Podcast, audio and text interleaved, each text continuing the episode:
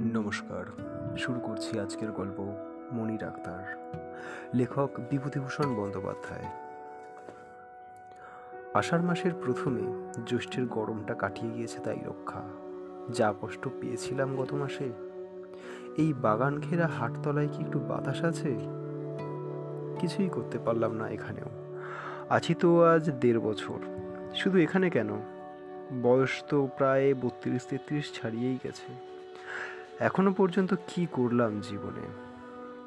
কত জায়গায় ঘুরলাম, কোথাও না হলো পসার আর না জমলো প্র্যাকটিস বাগাছড়া কলারোয়া শিমুলতলি সরজিৎপুর বাগানগা কত গ্রামেরই বা নাম করব।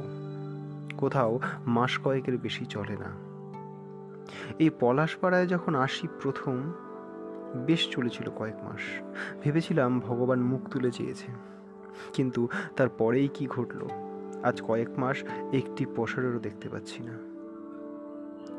এখন মনে হয় কুণ্ডুবাবুদের আড়তে যখন চাকরি করতাম শ্যামবাজারে, সেই সময়টাই আমার খুব ভালো গিয়েছে। আমাদের গ্রামের একজন লোক চাকরিটা জুটিয়ে দিয়েছিল। খাতাপত্র লিখতাম, হাতের লেখা দেখিয়ে বাবুরা খুশি হয়েছিল। আট, নয় মাসের বেশি সেখানে ছিলাম। তার মধ্যে কলকাতায় যা কিছু দেখবার আছে সব দেখেছি।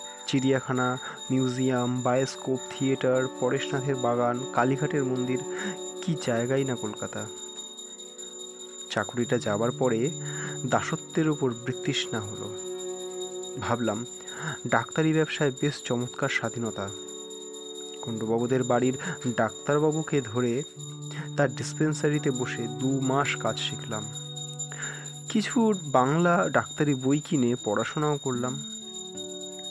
তারপর থেকে নিজের দেশ ছেড়ে এই সুদূর যশোহর জেলায় পল্লী পল্লীতে ঘুরে বেড়াচ্ছি।